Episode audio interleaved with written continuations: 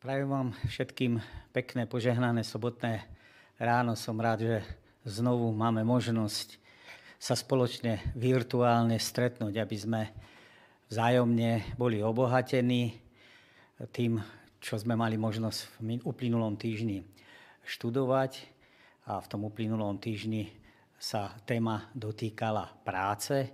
Skôr ako otvoríme Božie slovo, skôr ako si niektoré veci povieme, vysvetlíme, tak dovolte, aby som vás pozval k modlitbe.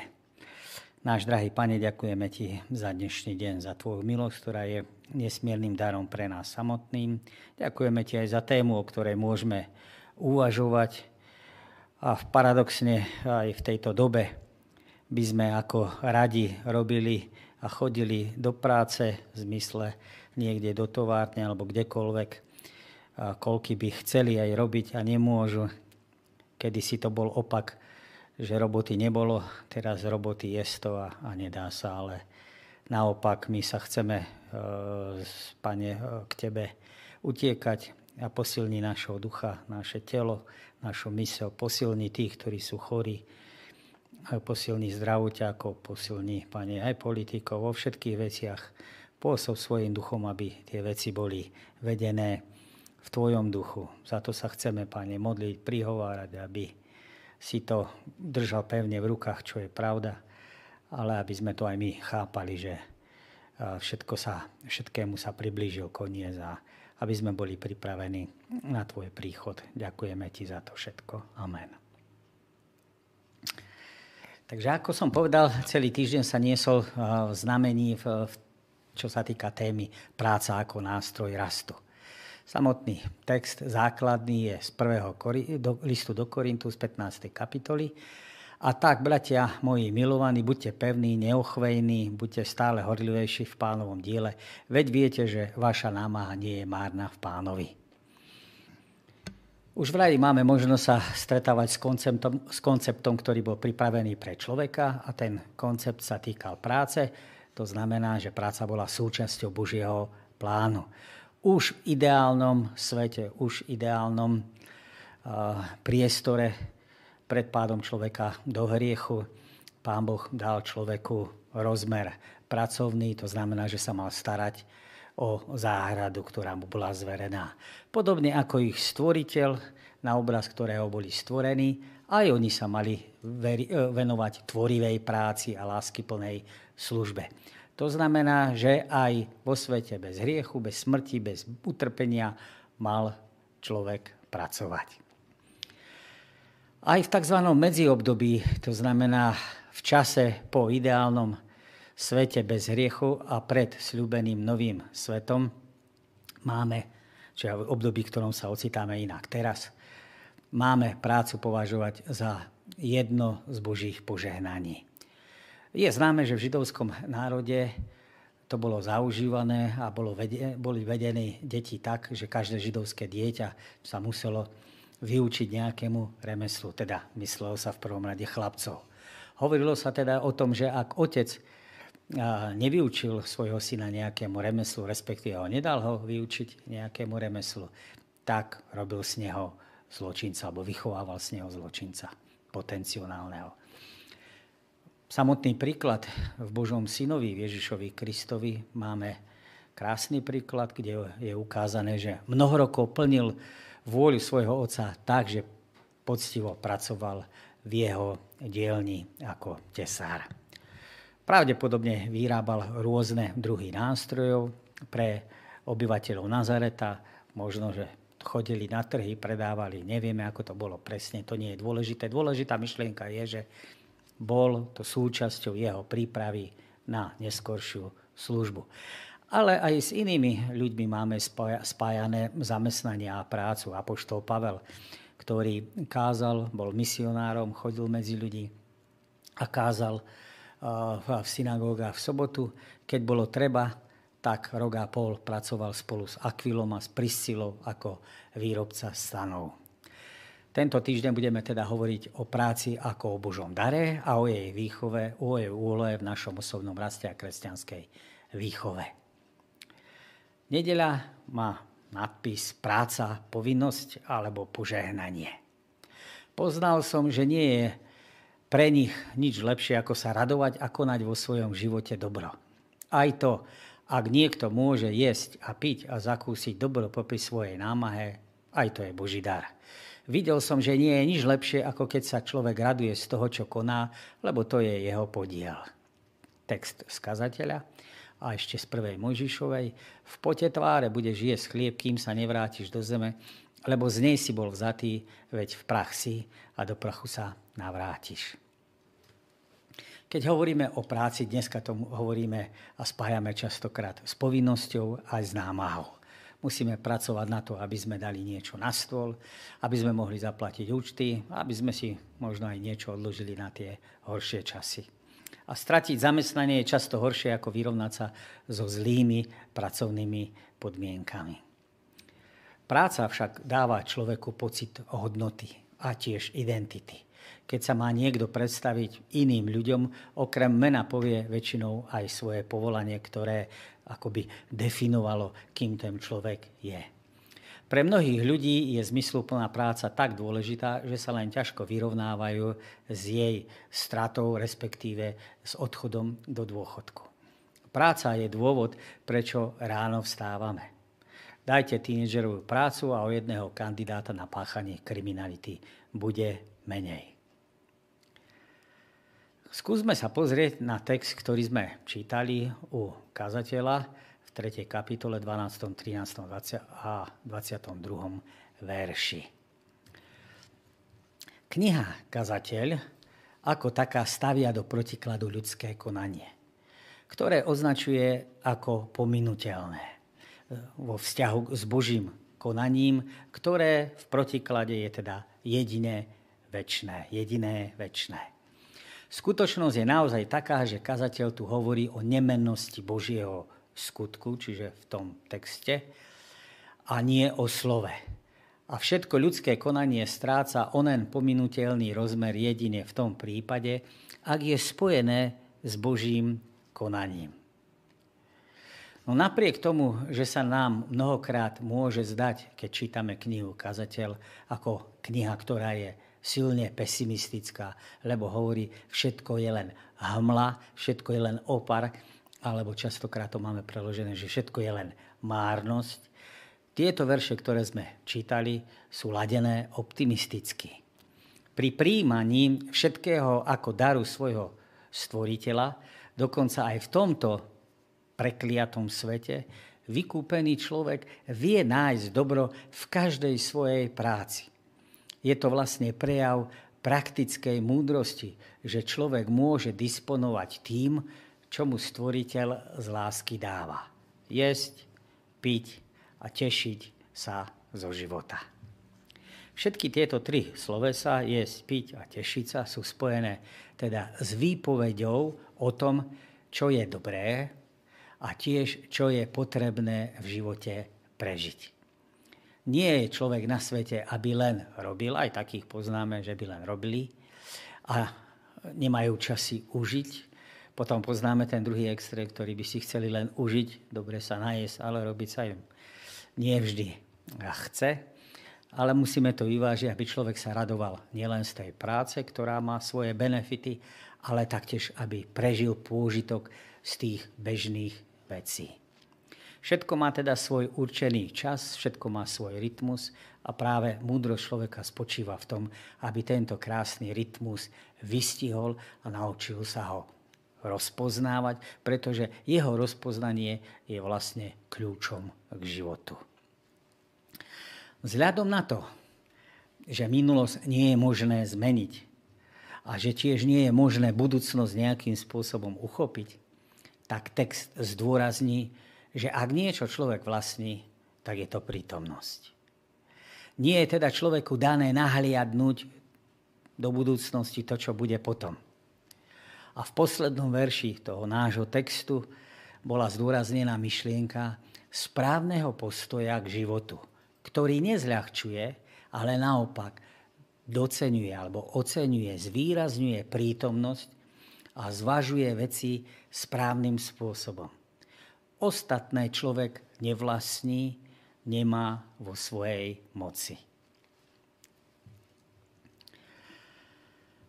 Prvá Mojžišova nám pripomínala myšlienku v pote tváre bude žije s chlieb, kým sa nevrátiš do zeme, lebo z nej si bol vzatý, veď v praxi a do prachu sa navrátiš. Tento text častokrát vnímame ako súčasť Božích priekliatí, ktoré dopadli na človeka potom, ako upadol do hriechu. Jesť chlieb v pote svojej tváre však ale nemusíme vnímať iba z negatívneho hľadiska. Božie kliatby sú len určitým obmedzením pre hriešného človeka, ale aj toto obmedzenie má v skutočnosti človeka chrániť. Človek často upadá po osobnostnej aj po morálnej stránke, keď zaháľa. Človek, aby mohol prežiť a žiť plnohodnotným spôsobom, musí pracovať. Boh dal človeku prácu už v záhrade Eden, aby ju obrábal. K pozitívnemu významu práce ako k úlohe, ktorú dal Boh, pribudne negatívny limit v podobe námahy, alebo negatívny bonus navyše v podobe námahy, únavy a pocitu márnosti, ktorý zabráni idealizácii a vyzdvihovaniu práce. Po prekliatí zeme prichádza prehlásenie o smrteľnej povahe človeka. Si prach.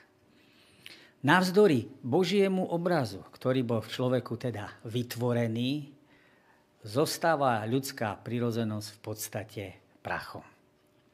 Po páde do hriechu človek, človeku je pripomínané, že sme smrteľní.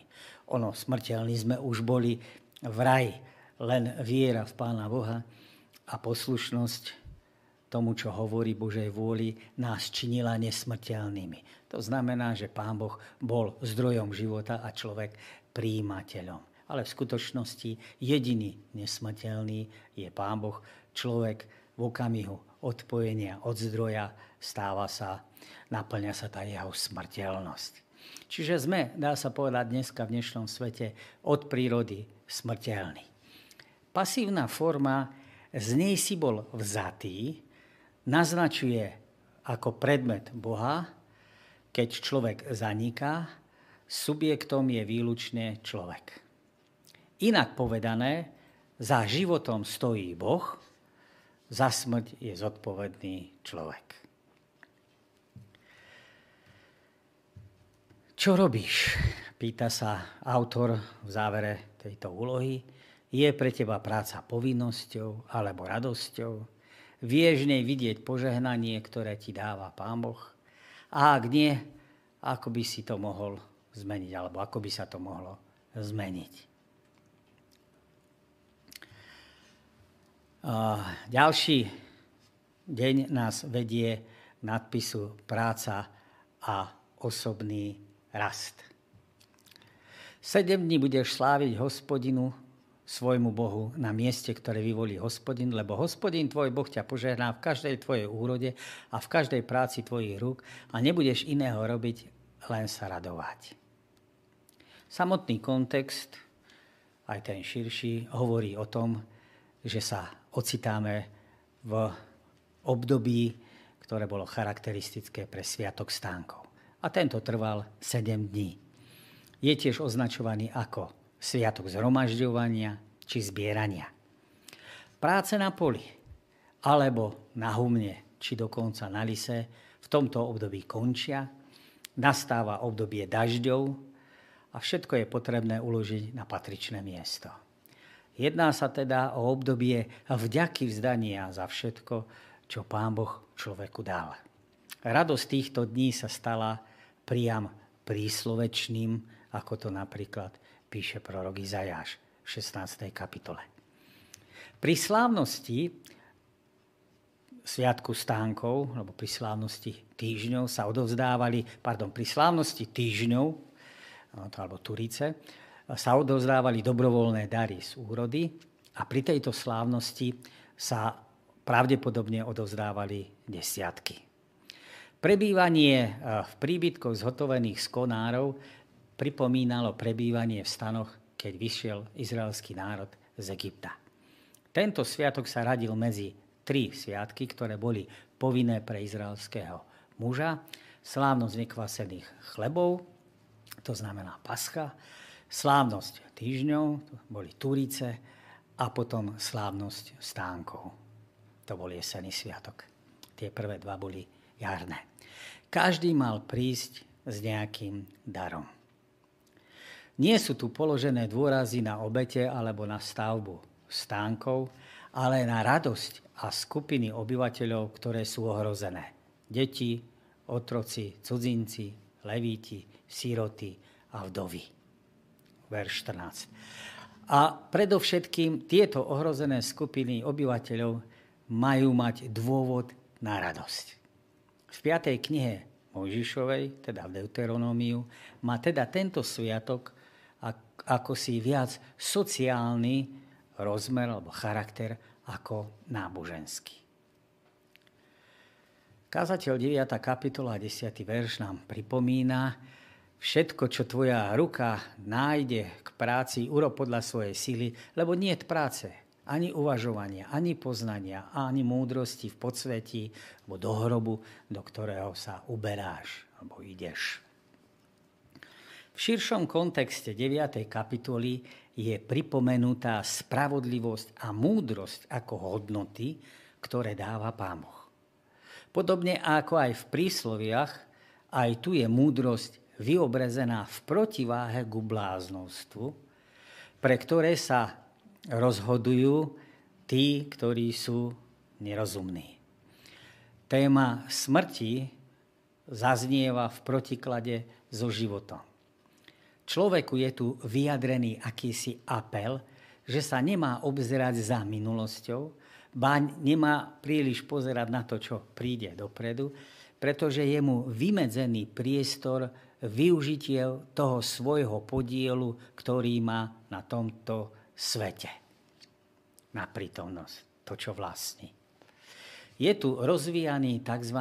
motív alebo motív, ktorý sa dá nazvať ako carpe diem, alebo v preklade ži naplno, ži pre.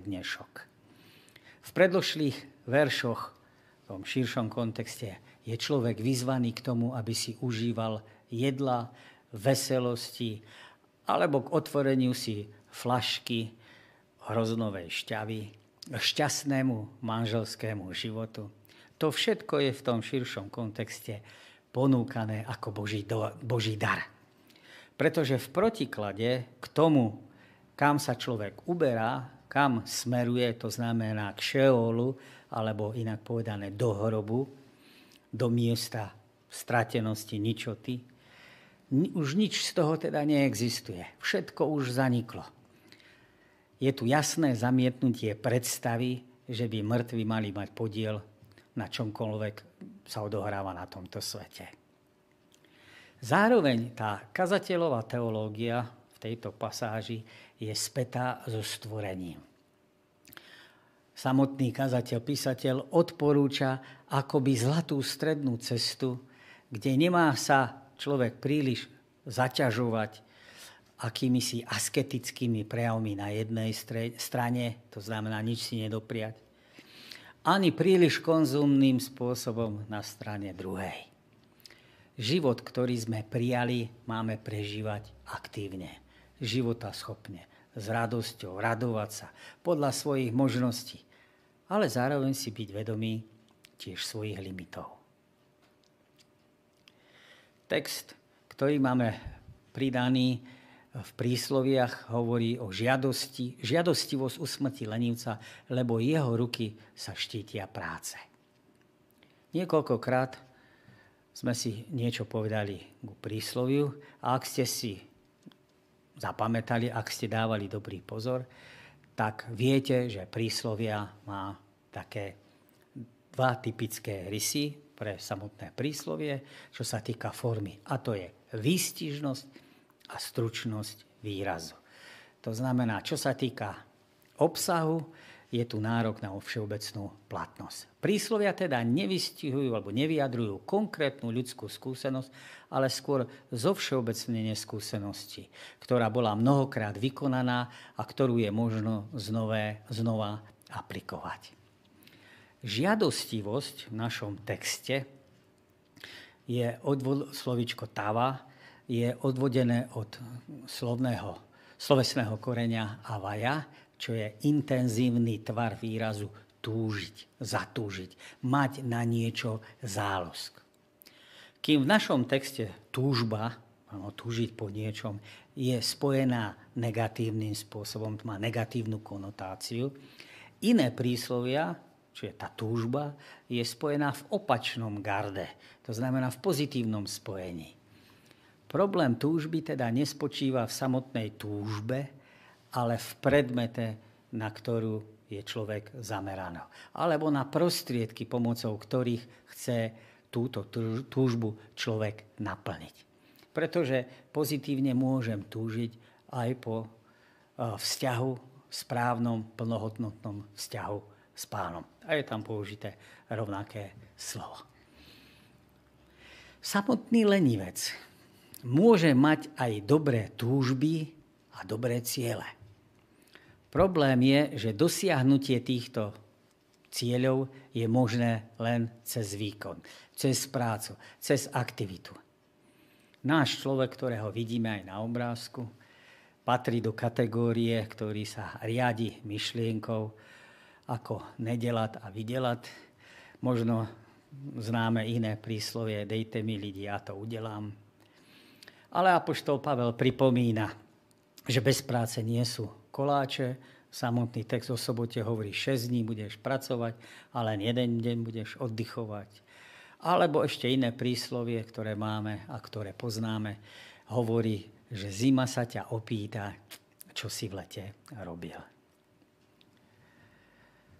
Posledný text z tohto dňa je venovaný eh, knihe Jeremiáš, alebo napísaný v knihe Jeremiáš, 1. kapitole 16. verši. Potom vyniesiem svoj rozsudok nad nimi pre všetku ich zlobu, pretože ma opustili, pálili kadilo cudzím bohom a kláňali sa výtvoru svojich rúk. Posolstvo adresované hospodinom skrze proroka Jeremiáša prichádza niekedy okolo roku 597 pred Kristom. Mnohí z izraelských mnohí z izraelských, alebo mnohí z Izraelcov stále neakceptovali prítomnosť Babylona ako vojenskej moci. Neakceptovali teda vládu Babylončanov. A to dokonca ani po e, zničení samotného mesta a po zničení chrámu v roku 586 pred Kristom. Mnohí to videli len ako dočasnú prekážku. Príčina, pre ktorú prichádza rozsudok, ktorý je v samotnom texte, je porušovanie zmluvy, obetovanie a služba iným, to znamená iným Bohom, ktoré sú výtvorom ich vlastných rúk. Bolo to evidentné, jasné porušenie zmluvy. Pokyny, ktoré boli dané Mojžišom, zneli jasne. Národ mal žiť vo vernej poslušnosti, tak ako to bolo stanovené na hore Sinaj mali milovať hospodina celým srdcom, celou dušou a mali sa strániť modiel, ktorých, s ktorými sa mali možnosť stretávať, keďže národy, ktoré žili okolo, boli bohato zásobené týmito modlami. Požehnanie a zlorečenie z hory Garizim a Ebal mali natrvalo ostať v pamäti. Mal si človek stále opakovať a pripomínať si, čo znamená mať Božie požehnanie, keď budem dôverať Pánu Bohu a konať to, čo hovorí Pán Boh. A naopak, keď opustím hospodina a jeho nariadenia, tak z tej hory Ebal zaznievali tie zlorečenia alebo zlorečenstva. Toto bolo treba si stále pripomínať. Jeremiáš pripomína, že samotná izraelská círka, alebo Izrael ako taký, sa stáva smilnou neviestkou, smilnicou. Chodí za milencami, teda za inými bohmi. Je dokonca prirovnaná, že je rozpálená túžbou po nich. Túžba samotná nie je zlá, len predmet uctievania si zamenili. Prorok varuje nad falošným spoliehaním sa na Božiu zmluvu. Oni sa teda odvolávajú na to, že Pán Boh je s nami, máme chrám, nič sa nám nemôže stať. Podmienky istoty vernosti Božej boli láska k Bohu a zachovávanie prikázaní. A keď človek pozrie do knihy Jeremiáš, tak má možnosť vidieť, že Jeremiáš predstupuje pred izraelský národ a vytýka im vraždy, zlodejstva, krivé prísahy, modloslužby a prestupovania 7. prikázania. Chrám sa stal Pelešov lotrov. Ruky zhotovujúce modly predstavujú úsilie, aktivitu, ktoré, ktoré sú zároveň odhalením ich vnútorného nasmerovania, ich vnútorného sveta, ich vnútorného zmýšľania. V závere znie otázky, ktoré sú pripravené, aký postoj máš k práci, ako môže byť tvoja práca väčším požehnaním pre iných. No, pre zamestnávateľa, že budeš viac robiť, tak to bude možno požehnanie, ale zase treba pamätať, že odtiaľ potiaľ.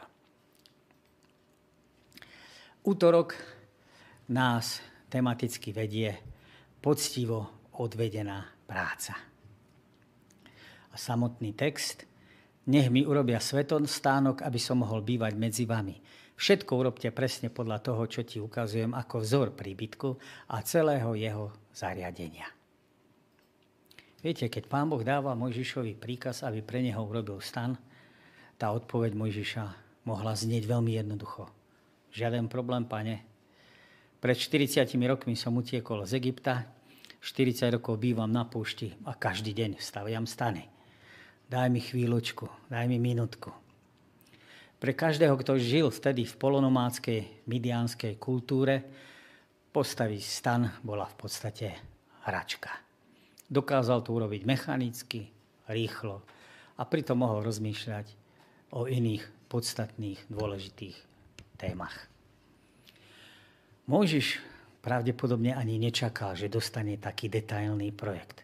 Predtým totiž to obete boli založené na jednoduchom princípe – Otec ako hlava rodiny, zároveň ako kňaz, priniesol zviera, urobil celý ten obrad, ktorý k tomu bol, položilo sa zviera, zabilo sa, položilo sa na oltár a zviera bolo spálené. Pritom boli poučenia pre rodinu, pre príslušníkov, výzvy poslúchaniu Pána Boha. Toto bol ten patriarchálny jednoduchý systém.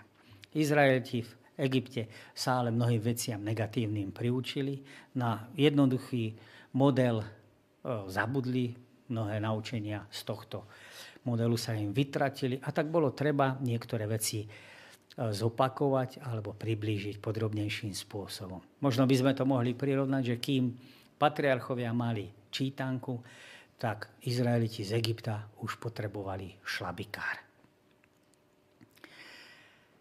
To znamená, že ani Mojžiš ako keby nečakal, že dostane taký architektonický projekt, ktorý bude detailným projektom, plus zoznam toho, čo bude treba a zoznam, ktorý sa teda dotýka každého predmetu, každého predmetu, ktorý bol obsiahnutý v zariadení, dokonca aj odevu kňazov.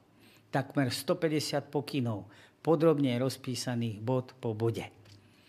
Napríklad pri zhotovovaní jednoduchého stola, na ktorom boli chleby predloženia Mojžiš mal postupovať v siedmých krokoch. Pán Boh opísal stavbu svojho svetostánku, svojho chrámu veľmi podrobným spôsobom, do detajlov. Podobne to bolo aj s obetnými rituálmi. Svedčí to o tom, že išiel, jednalo sa tu o zámer vytvoriť dokonalé majstrovské dielo. Svetostánok mal byť zhotovený z materiálov najvyššej kvality. Žiadna podradná vec. Dizajn bol dokonalý, bezchybný. Práca musela niesť punc dokonalosti, excelentnosti. Posolstvo bolo jasné. Pán Boh neakceptuje žiadnu nedbalosť, žiadnu odflaknutú prácu. Hebrejské slovo rá, vidieť, keď Pán Boh ukazuje Mojžišovi, je v tzv. kauzálnej forme. To znamená, že potom by sa to dalo preložiť spôsobom spolu so všetkým, čo ja zapríčiním, teda ja, Pán Boh, aby si videl.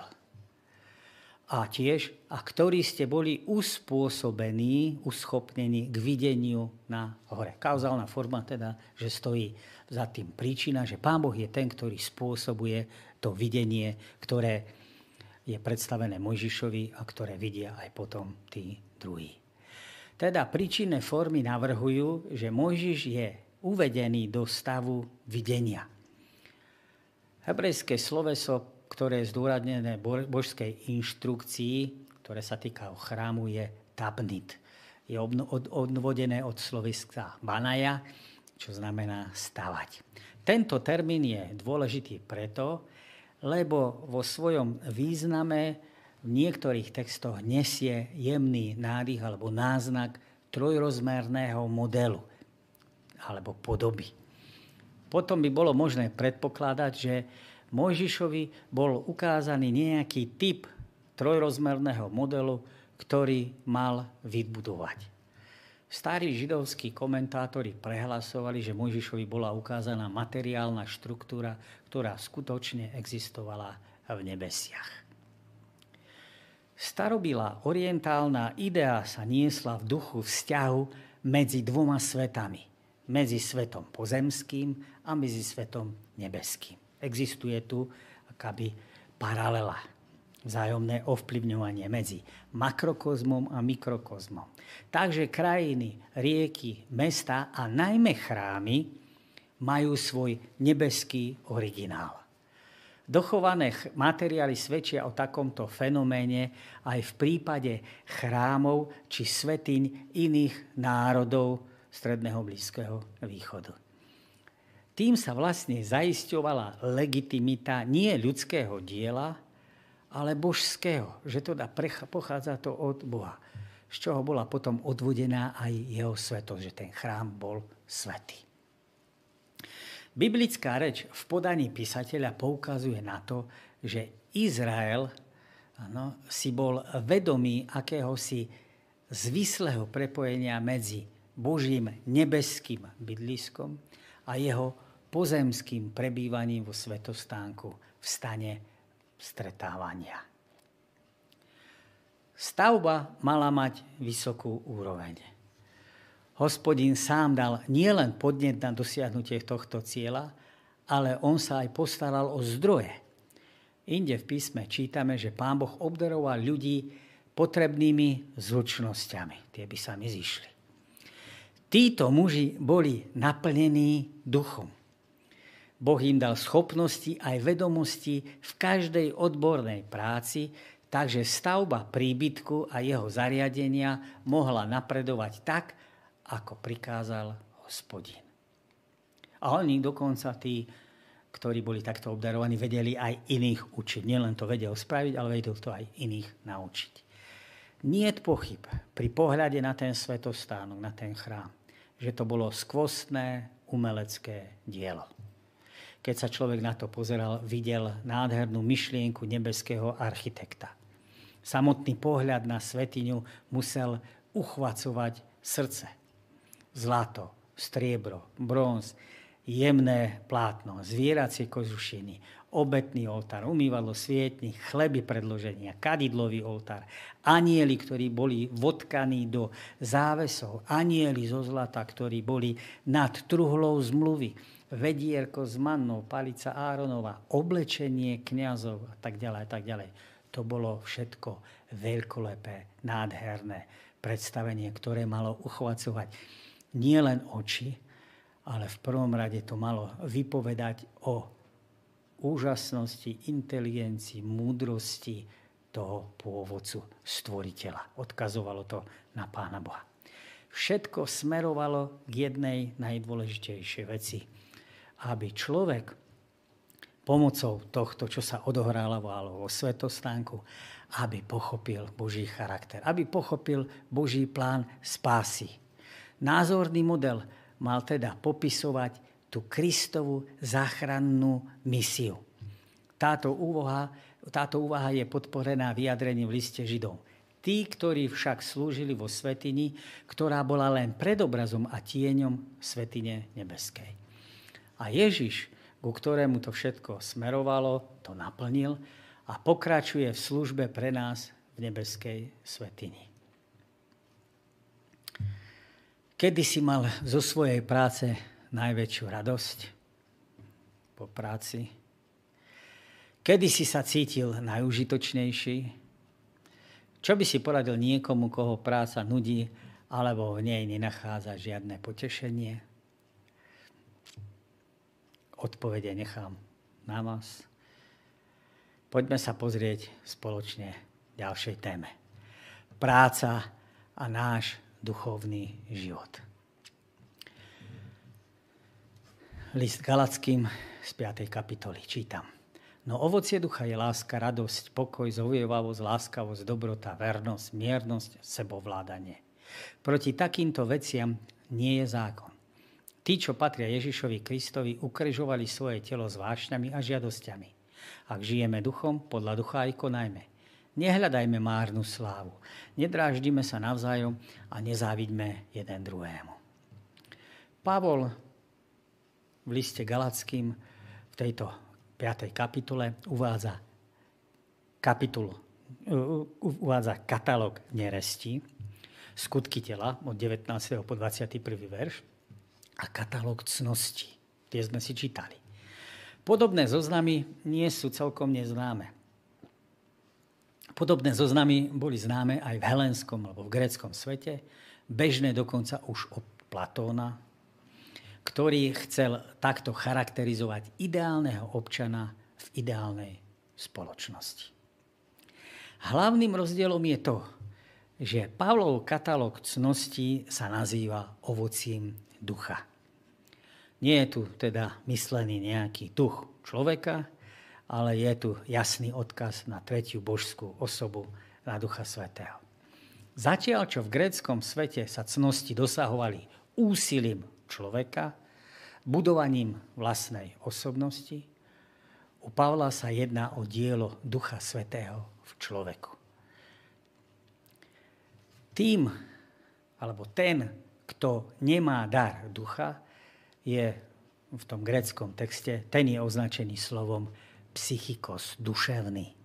A je v protiklade s človeku, ktorý je označený ako ten, ktorý tie dary má, ten je pneumatikos, ten je duchovný.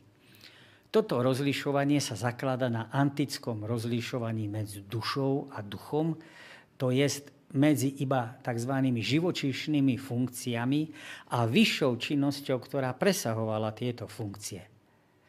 Inak teda ide o kontrast človeka telesného, teda neduchovného, môžeme povedať, a človeka duchovného. Sestra Vajtová píše eh, v knihe Výchova, budovanie charakteru je tá najdôležitejšia práca, ktorá bola zverená ľudským bytostiam a jej usilovné štúdium nebolo nikdy tak dôležité ako práve teraz. Žiadna predchádzajúca generácia nebola povolaná stretnúť sa s takými závažnými a spornými otázkami. Nikdy predtým nemuseli mladí muži a ženy čeliť takým veľkým nebezpečenstvám, ako čelia, akým čelia dnes. Otázka znie, ako ten charakter budovať. Aj na toto môže byť rôzny uhol pohľadu a priznajme si otvorene v cirkvi, že aj ten rozdielný uhol pohľadu existuje. Keby ste mali zhrnúť kresťanstvo do dvoch jednoduchých vied, ako by podľa vás zneli. Watchman Nee hovorí, známy čínsky misionár, hovorí, že celé kresťanstvo sa dá zhrnúť do dvoch takýchto jednoduchých vied. Tá prvá veta znie z kríža a hovorí, ja som za teba zomrel. To znamená, to je ospravedlnenie zviery. To je znamená, že človek je v Božích očiach videný ako ten, ktorý nikdy nezrešil. Vďaka Kristovej obeti. Tá druhá, nemenej dôležitá veta z kríža znie, ja chcem v tebe žiť. To je posvetenie. Všimnite si, že obidve veci, celé to Božie dielo je vyhradené pre Pána Boha. Nie je tu priestor pre človeka. Oboje je teda Kristové dielo. Ani kúsok z tohto diela neprináleží človeku. Človek môže tomuto dielu povedať áno, môže sa otvoriť alebo nie. Áno v otázke ospravedlenia a odovzdanie sa v otázke posvetenia. Ale aj očistenie, aj schopnosť konať podľa Božej vôle je čisto dielo Božie. Človek sa totižto od prírody alebo od pádu človeka do hriechu nemôže očistiť a ani zmeniť. Boží zákon, o ktorom sme sa nieraz učili, je ako zrkadlo. Ukáže nám, kde sme špinaví, kde konkrétna špina na nás je. Hovorí o tom, že potrebujeme niekoho, kto nás od tej špiny musí obmyť. Ale ten očistný prostriedok je špeciálny. To je Kristova krv. Takže v otázke očistenia aj v otázke potom posvetenia, keď nás Pán Boh očistuje od tej špiny, od tej neprávosti v Kristovou krvou, tak zároveň nám umožňuje a uschopňuje nás konať Božiu vôľu. Apoštol Pavel jasne vymenováva, koho je aké ovocie. Vzhľadom na to, že vlastníme hriešnú prírodzenosť, prinášame patričné ovocie. Ťažko by sme čakali, aby vinič prinášal hrušky, alebo zlý strom prinášal dobré ovocie, presnejšie povedané. Ak sa narodíme z hora, alebo chcete povedané znova, budeme prinášať dobré ovocie. Adam pred pádom do hriechu mohol formovať svoj charakter podľa vzoru Božieho zákona. Ale treba pamätať na to, že to bola tiež milosť vtedy. Božia moc, ktorá mu bola daná, mu umožňovala formovať jeho charakter. Takže v skutočnosti človek sa len prikláňal k tým skutkom alebo k tým silám Božím, ktoré, ktorým dovolil, aby formovali jeho charakter. Pán Boh teda v človeku už prepadom do hriechu rozvíjal ovocie svojou vlastnou mocou. Toto ale po páde človek stratil. To znamená, že nie je schopný sa vrátiť k tej pôvodnej, k tomu pôvodnému rozmeru budovania charakteru. Ale Pán Boh otvoril priestor a možnosť, aby to človek znovu našiel v Kristovej obeti. Inak povedané, aby našiel znovu tie prostriedky, teda krv a moc áno, Božieho ducha k tomu, aby bol človek očistený, a uspôsobený, spôsobný konať správne veci. Nemôžeme si teda myslieť, že ospravedlenie je z viery, ale posvetenie je závislé poslušnosti človeka. Tak toto v písme nestojí. Mnohí si myslia, že určitú časť diela musia vykonať sami – dôverovali Kristovi, pokiaľ išlo o odpustenie hriechov, ale teraz chcú žiť spravodlivo z vlastného úsilia. Každá takáto snaha musí stroskotať. Spomeňme si na Ježišové slova. Bezo mňa nemôžete robiť nič. Ak sme niečomu vyzvaní, sme vyzvaní k zotrvávaniu v ňom.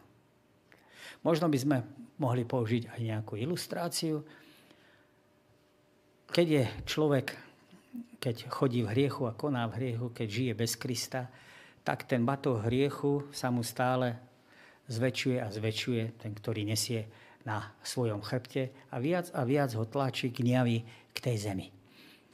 Keď objaví Krista, keď stretne Golgotu s veľkou radosťou a zadozučinením a respektíve s obrovským potešením šmári ten batoh pod ten kríž, pretože pochopí, kto na ňom vysí a pre koho vysí. Tu ale ten kresťan častokrát robí kardinálnu chybu, pretože si na svoj chrbát nahodí druhý batoh. A to je ten batoh svetosti. Inak povedané, snaží sa vyhovieť Božím požiadavkám zákona vo vlastnej moci a sile. A zrazu zistí, že aj tento batoh svetosti ho gňaví a tlačí k zemi. Je treba si teda uvedomiť to, čo sme si už povedali, a jednu, aj druhú vec koná vo mne Kristus. Poďte ku mne a ja vám dám odpočinutia. Moje jarmo nie je ťažké, hovorí Ježiš. Bezo mňa, ako sme si povedali, nemôžete urobiť nič. Vzdajme sa svojho úsilia, zmeniť svoju povahu, vzdajme sa toho, že by sme mohli tieto veci uskutočniť svojou vlastnou mocou. V liste Galackým ktoré, texty, ktoré píše Apoštol Pavel, ukazujú na to, že tento zápas so svojou hriešnou prírodzenosťou nie je ukončený. Neustále sme konfrontovaní, ovplyvňovaní hriešnou, sebeckou a skazenou prírodzenosťou, ktorá bojuje proti Božím veciam, ale každodenné znovu zrodenie z ducha prináša premenu a novú povahu.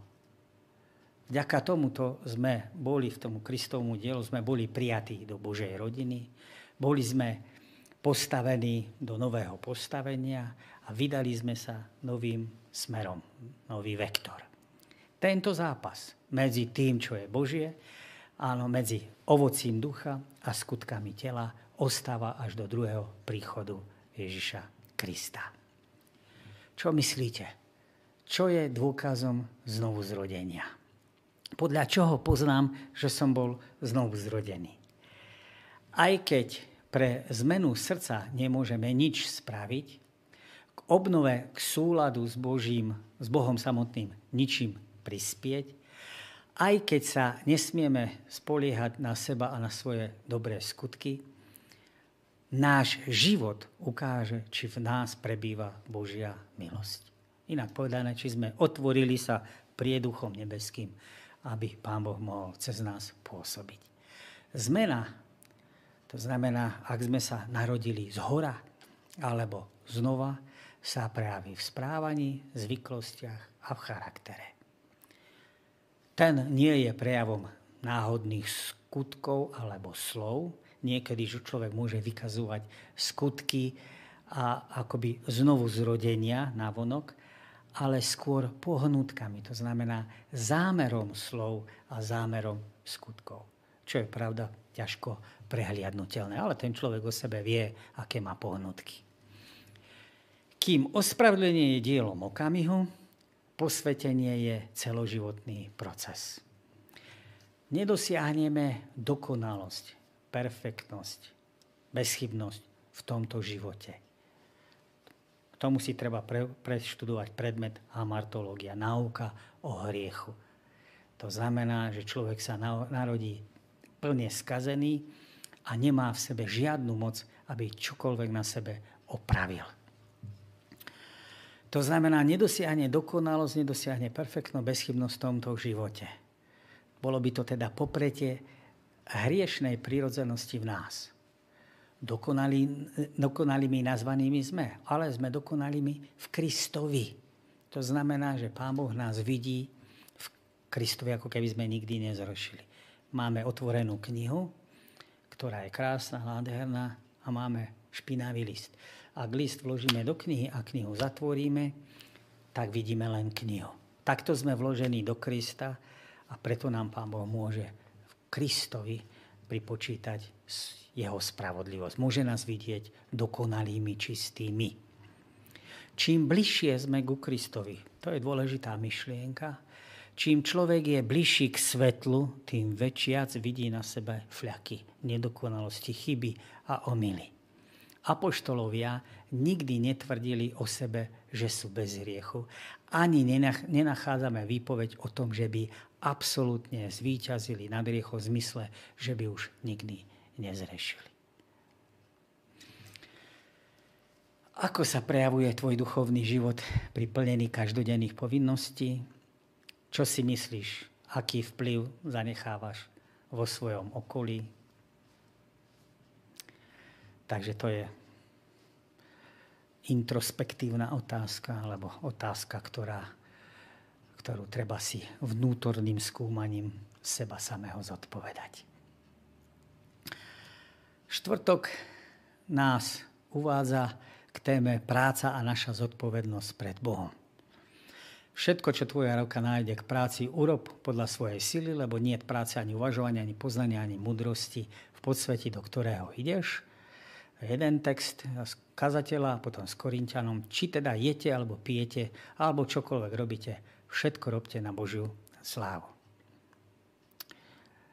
Neviem, čo sa stalo, ale v tých úlohách podľa môjho súdu došlo v takej chybičke škriatkovi a dvakrát sme mali ten text, ktorý dokonca, myslím, v pondelok bol označený ako kazateľ, myslím, 16. kapitola, ale bola to podľa textu 9. kapitola 10. verš a stretli sme ho aj teraz vo štvrtok.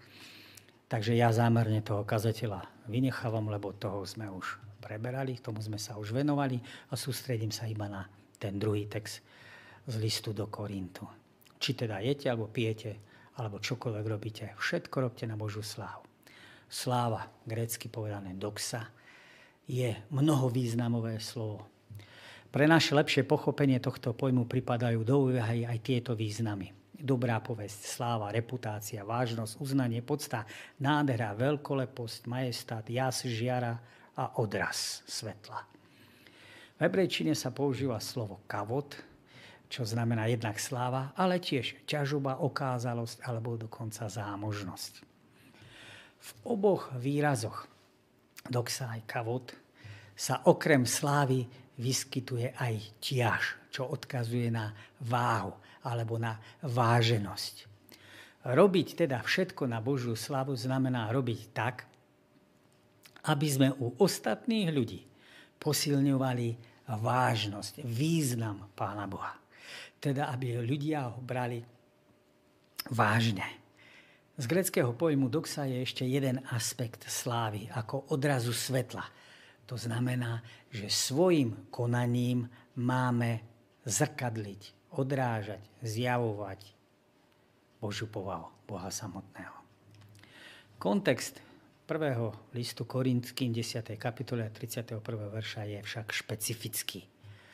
Dôraz je kladený na to, že Božiu slávu odrážame vtedy, keď nie sme nikomu na pohoršenie. Píše Apoštol Pavel do Korintu. Ani Židom, ani Grekom. Ak by sme to teda mali aplikovať v rámci cirkvy sami na seba, tak by to znelo nebyť pohoršenie na pohoršenie ani vlastným členom, ani tým, ktorí sú vonka, neadventistom. Pavol špecificky sa dotýkal jedla, ktoré v pohanskom prostredí pre Izraelitu pre Žida samotného bolo považované za nečisté, lebo predtým bolo obetované, ponúknuté a obetované modlám. Pavol poukazuje, že oveľa dôležitejšie, ako si zachovať obradnú čistotu, je získať priateľa a to práve, že tým svojim jednaním ho neurazíme. Ak sa teda vrátime k myšlienke slávy, tak potom to znamená, že Boh je oslávený v pokroku Evanielia Božieho tým, že je Pán Boh medzi svojim ľudom oslavovaný vo vzájomných vzťahoch a v úsilí získať si neveriacich pre Krista. Otázka znie, je teda vôbec možné oddeliť duchovný život od ostatných oblastí? Ako dosiahnuť, aby sa tvoja duchovnosť prejavila vo všetkom, čo robíš? Je potrebné sa vôbec o to usilovať? Tieto otázky ukončili našu sobotnú úlohu. Som rád, že sme mohli spoločne o týchto veciach uvažovať. Verím, že ste si našli niektoré podnety, ktoré obohatili váš duchovný život, rozšírili vaše poznanie.